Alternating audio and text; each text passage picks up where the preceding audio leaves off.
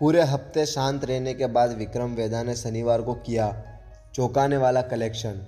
ऋतिक रोशन और सैफ अली खान स्टारर विक्रम वेधा ने पूरे हफ्ते निराश करने के बाद वीकेंड पर एक बार फिर हैरान करने वाला कलेक्शन किया। फिल्म को रिलीज हुए 2 हफ्ते से ज़्यादा वक्त हो चुका है और बीते दिन विक्रम वेधा का बॉक्स ऑफिस पर तीसरा शनिवार रहा है। अब तक का परफॉर्मेंस देखते हुए लग रहा है कि फिल्म बॉक्स ऑफिस से जल्द छुट्टी होने वाली है, लेकिन विक्रम वेधा ने एकदम से छलांग मारकर चौंका दिया है। 30 सितंबर को रिलीज हुई विक्रम वेधा के बॉक्स ऑफिस आंकड़े अब तक कई बार हैरान कर चुके हैं। कभी फिल्म 10 करोड़ कमा लेती है तो कभी पूरे दिन में सिर्फ 50 से 55 लाख ही जुटा पाती है।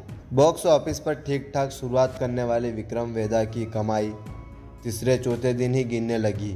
हालांकि फिल्म ने दोनों वीकेंड का फ़ायदा उठाया और ज़्यादा से ज़्यादा कलेक्शन करने की कोशिश की।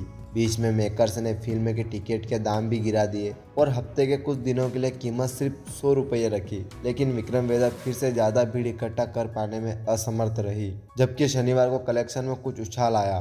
फिल्म ने घरेलू बॉक्स ऑफिस पर 15 अक्टूबर को लगभग 1 करोड़ का कलेक्शन किया है। इसके साथ ही विक्रम वेधा की भारत में कुल कमाई लगभग 75 करोड़ हो गई है। हालांकि फिल्म भी अभी अपनी लागत निकाल पाने से दूर है। विक्रम वेधा का अब तक का कलेक्शन यही है।